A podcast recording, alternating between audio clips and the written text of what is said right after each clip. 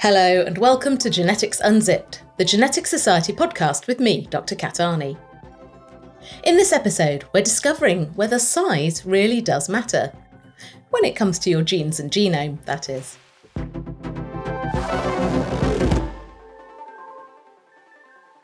The year is 2001.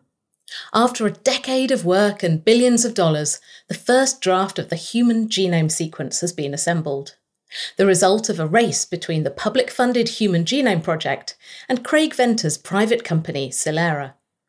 The Prime Minister Tony Blair and US President Bill Clinton linked up by satellite to celebrate the achievement, with Clinton making the somewhat unscientific claim that today we are learning the language in which God created life. And lo, there was much hype. But for all the claims that we had finally unlocked the secrets of human biology and were setting off into a new era of gene driven medicine, there was one rather glaring issue with this genomic book of life. Where were all the genes?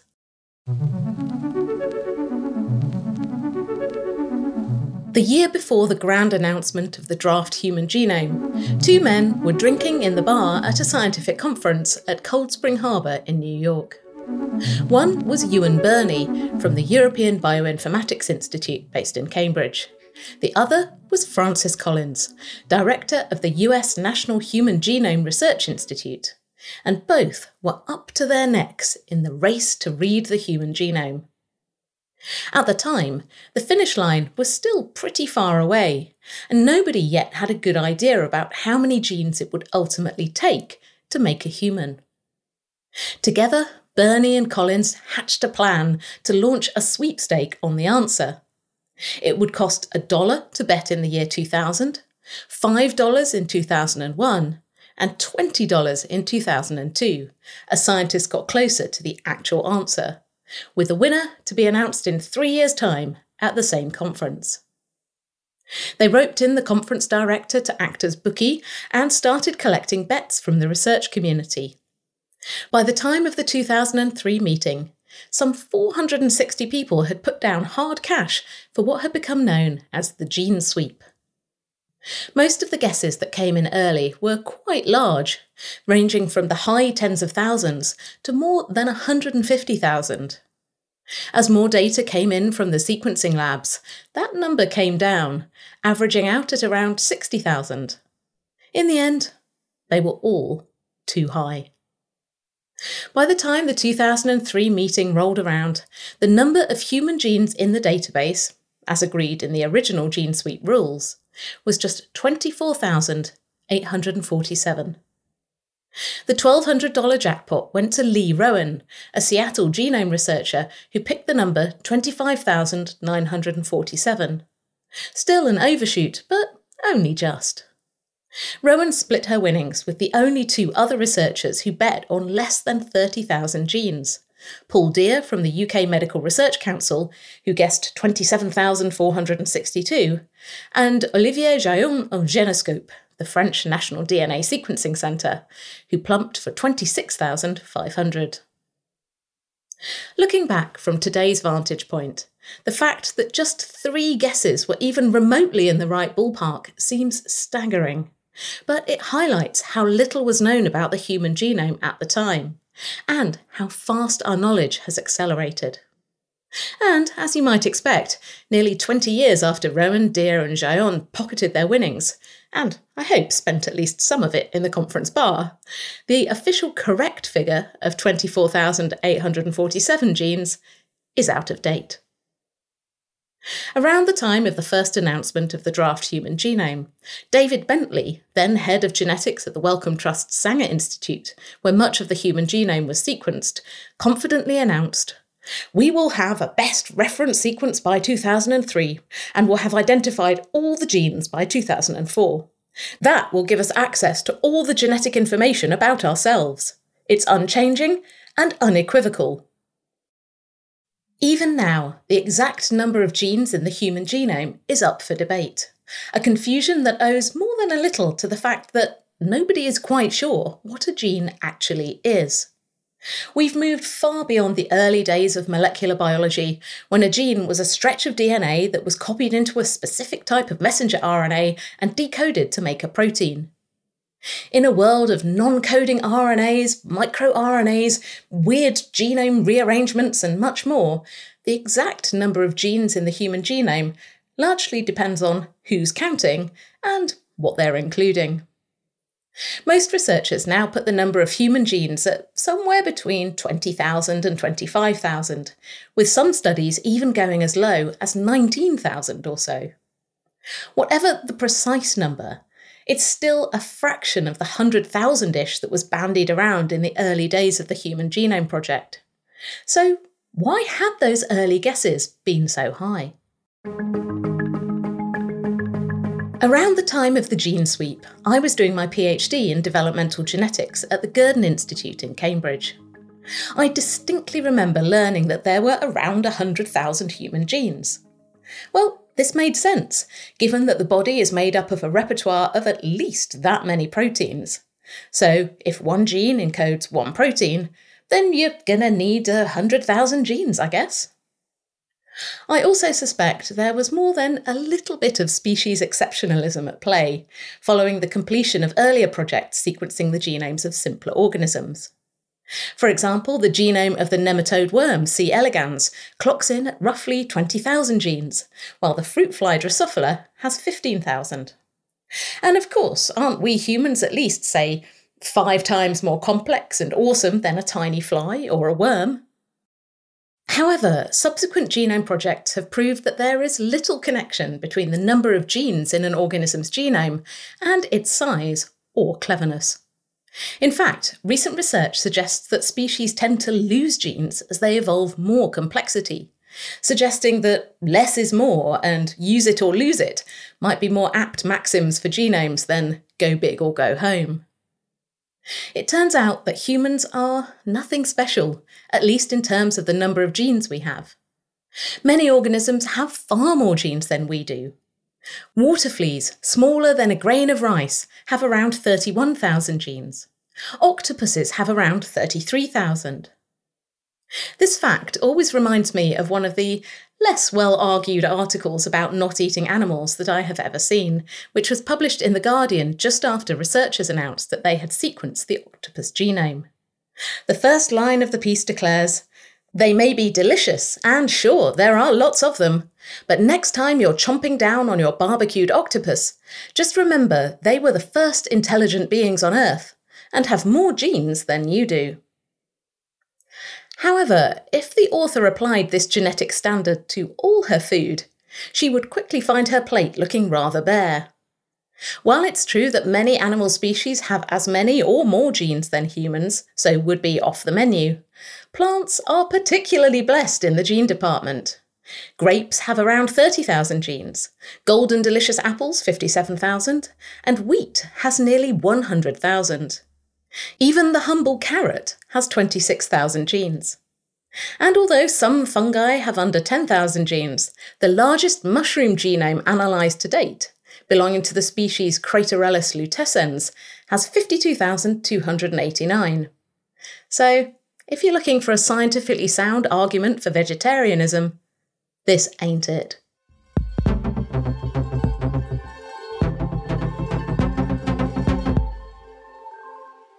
You're listening to Genetics Unzipped, the Genetic Society podcast. Find us online at geneticsunzip.com and on Twitter at geneticsunzip. And while you're at it, why not tell a friend so more people can discover and enjoy the show?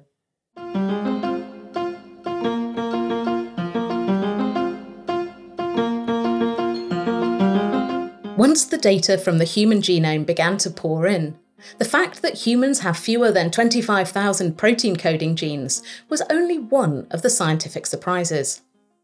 If they'd hoped that the human genome was like Netflix, packed with a fascinating mix of unique programming, unfortunately, researchers discovered it was more like the worst cable channel ever, crammed with endless repeats of long cancelled shows and boring ads, with only an occasional original episode to lighten the tedium.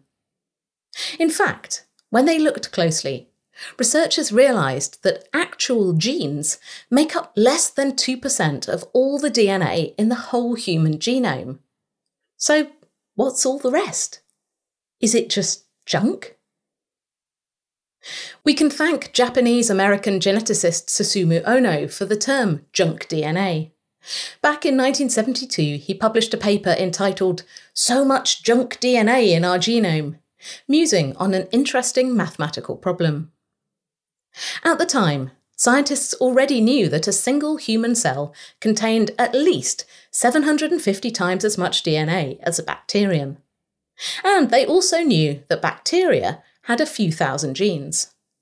A quick calculation suggested that if the number of genes in any genome was directly proportional to the amount of DNA, then humans should have ooh, 3 million genes, more or less. But hold up a minute. Ohno also noted that lungfish and salamanders can have 36 times more DNA in their cells than is present in ours, suggesting that they should have a 100 million genes. None of this really made sense. Human cells don't make 3 million proteins. And what would a flippin' lungfish need with 100 million genes anyway? The most sensible conclusion was that the vast majority of the human genome was junk, now more correctly known as non coding DNA. And by implication, so were the genomes of pretty much all other species too. The exact quantity and function of all this non coding DNA is still a hot topic in the world of genetics, and, like the exact number of genes, seems to depend on how you measure it and who you ask. But the one thing that most people agree on is that size isn't everything, at least when it comes to genes and genomes. The human genome consists of around 3 billion base pairs or letters, to be strictly accurate, that's a haploid genome, one half of the full diploid set you get from mum and dad when egg meets sperm at the moment of fertilisation. So, how does this stack up compared with other organisms? Mexican axolotls have more than 10 times as much DNA in their genome as we do, around 32 billion base pairs, and previously held the title of the animal species with the biggest genome to be fully sequenced to date only to be usurped by the Australian lungfish in 2021, whose genome clocks in at an impressive 43 billion base pairs, more than 14 times the size of our own. Both of these are dwarfed by the African lungfish, Protopterus aethiopicus, with a genome of 130 billion base pairs, but perhaps understandably, that's yet to be fully sequenced. Yet again, plants put in an impressive showing here, with all these slimy suckers dwarfed by the Japanese canopy plant, Paris japonica, which went into the record books in 2010 with a genome calculated at around 149 billion base pairs. Yet the prize for the biggest genome on record, so far, goes to Polychaos dubium, a single celled amoeba whose genome is supposedly an incredible 670 billion base pairs. However, as its dubious name might suggest, some researchers cast doubt on the figure, as it was calculated before the development of modern genomic analysis techniques. Even the number of chromosomes in the human genome, 46 or 23 pairs, is nothing to write home about. And if you remember our recent reposted episode, Strands of Life, featuring the case of the missing chromosomes, you'll know that number came down from the original figure of 48. We don't have a particularly large number for a typical mammal either. While cats only have 38 chromosomes, that's 19 pairs, dogs have 78 or 39 pairs, while the South American rodent Tympanoctomys barrerae has an impressive 102 chromosomes, or 51 pairs. The simple single celled pond dweller, Oxytricha trifallax, beats this hands down, with more than 15,000 chromosomes, most of which contain just one single gene. It's the result of some incredibly complex genetic jiggery pokery that happens as the organism organises its genes in order to read them. Now, that takes some counting. Speaking of other species and their genomes, as we discussed way back in our fifth ever episode, Vegetable Soup, published at the beginning of 2019, it's hard to talk about genomes and junk DNA without bringing up the onion test, devised by geneticist T. Ryan Gregory and published in a paper written together with Alexander Palazzo in 2014. Put simply, the onion test goes like this. The onion in your vegetable drawer has five times more DNA than humans. So, if you're a researcher who thinks that non coding DNA has a particular function in the genome, can you explain why an onion needs about five times more of it than a human to do basically the same thing? Unpeeling this idea a bit further, Gregory points out that some species of onions have around double the amount of DNA as your regular onions, while others have less than half. Yet, they're all pretty much the same and have the same number of genes. So, why would they need double or half the amount of non coding DNA? And then there's the poisonous fugu pufferfish, often eaten very carefully as a delicacy in Japan. They have remarkably compact genomes, roughly an eighth of the size of our own, yet containing almost exactly the same repertoire of genes and very little junk. So, how do fugu get by with virtually no non coding DNA, while humans and many other species have so much? Nobody really knows, but as is so often the case, the answer is probably just, well, it evolved that way. Susumu Ohno suggested as much in his seminal paper on junk DNA, arguing that the genome that humans have ended up with at this current point in time is the result of evolutionary processes at work over eons. As he put it in a beautiful quote, the triumphs as well as the failures of nature's past experiments appear to be contained in our genome. So, given that most of our genome isn't actually genes, what does the rest of it do? Well, it's complicated, and there's still a lot we don't know. We can probably draw some kind of line between the DNA in our genome that has some kind of biological use and the stuff that is genuinely junk. But the definition of functional covers an awful lot of ground and depends on, yep, you guessed it, how you measure it and who you ask. Functional regions of DNA can act as control switches, turning genes on and off. They can be transcribed into RNA, not to make a protein, but to do something else useful in the cell. Then there are the structural bits, like telomeres at the ends of chromosomes, which effectively stop them from unravelling, and centromeres in the middle that are important when chromosomes are copied and separated as cells divide. And there might be other functions besides that we are yet to discover. Then there's all the rest. Some of this might be genuinely classed as junk. It's just stuff we've accumulated through our evolutionary history. It's not important, and we can live with it, but we haven't yet winnowed it out through natural selection. Some bits of junk DNA can even become useful over time. For example, becoming control switches or other elements. Like using a handy shaped thingy you found in the garage to fix something because it happens to fit the job. And then there's garbage, the stuff that really needs to go in the biological bin. This garbage DNA is positively bad for us and should eventually get booted out by evolution. For example, garbage DNA could cause unwanted changes in our genome that affect us in a bad way, like rogue retro elements that hop about, mixing things up and causing mutations. Although, arguably, that might be a good thing in the long run by introducing new variations.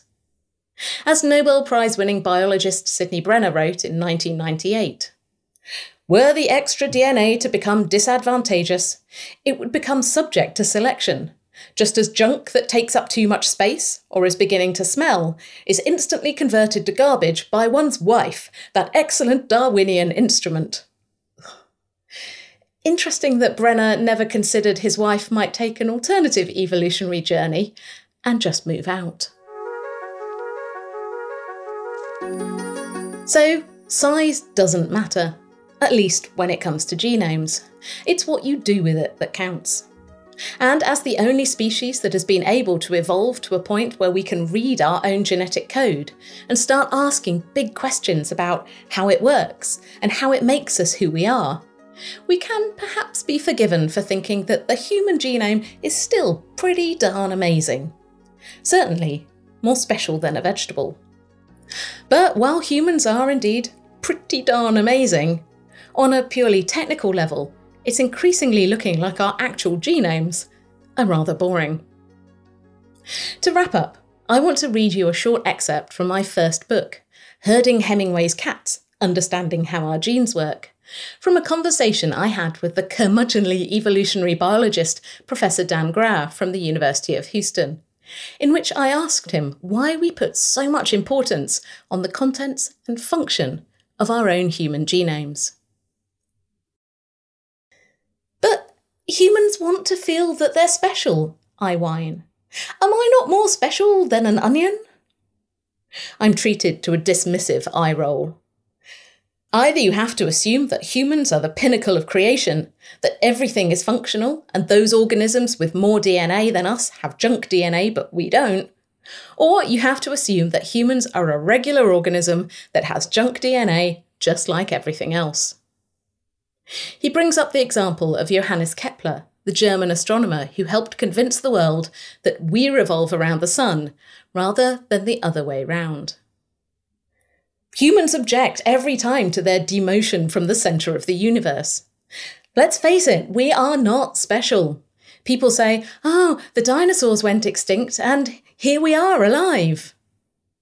Actually, the dinosaurs ruled the earth for millions of years, and the human race has been here for about 100,000 years, so let's be modest, hmm? Evolution doesn't care about the fact that we write books and get university degrees. It's a humbling thought, but he's right. To put it bluntly, evolution only really cares that you get laid and how many babies you make in the process. That's the only thing, he agrees. If you look at the world with more objective eyes, you'll see that we are nothing. There are more ants than humans, and in terms of number of species, then of course it's beetles. He tips a nod to the quote, or variations of it, attributed to the brilliant geneticist J.B.S. Haldane, who said, If one could conclude as to the nature of the Creator from a study of creation, it would appear that God has an inordinate fondness for beetles. Although, as we covered in our episode on JBS Haldane, it's not clear whether Haldane ever really did say this pithy epigram. One thing is true. However, you believe humans came into existence, and however fascinating you think we are, our genomes are nothing special. Sorry. That's all for now. We'll be back next time with a report from Gregor Mendel's 200th birthday party, which is being thrown by the Genetic Society at the Royal Horticultural Society's gardens at Wisley in Surrey. I've got my party hat on and I am ready to go. For more information about this podcast, including show notes, transcripts, links, references, music credits, and everything else, head over to geneticsunzip.com. You can find us on Twitter at geneticsunzip and please do take a moment to leave us a rating in the Spotify app or review us on Apple Podcasts. It does make a difference and it helps more people discover the show. This episode of Genetics Unzipped was written and presented by me, Kat Arney. It's produced by First Create the Media for the Genetics Society, one of the oldest learned societies in the world dedicated to supporting and promoting the research, teaching, and application of genetics. You can find out more and apply to join at genetics.org.uk. Our theme music was composed by Dan Pollard, and the logo was designed by James Mail. Audio production was by Sally LePage. Thanks for listening, and until next time, goodbye.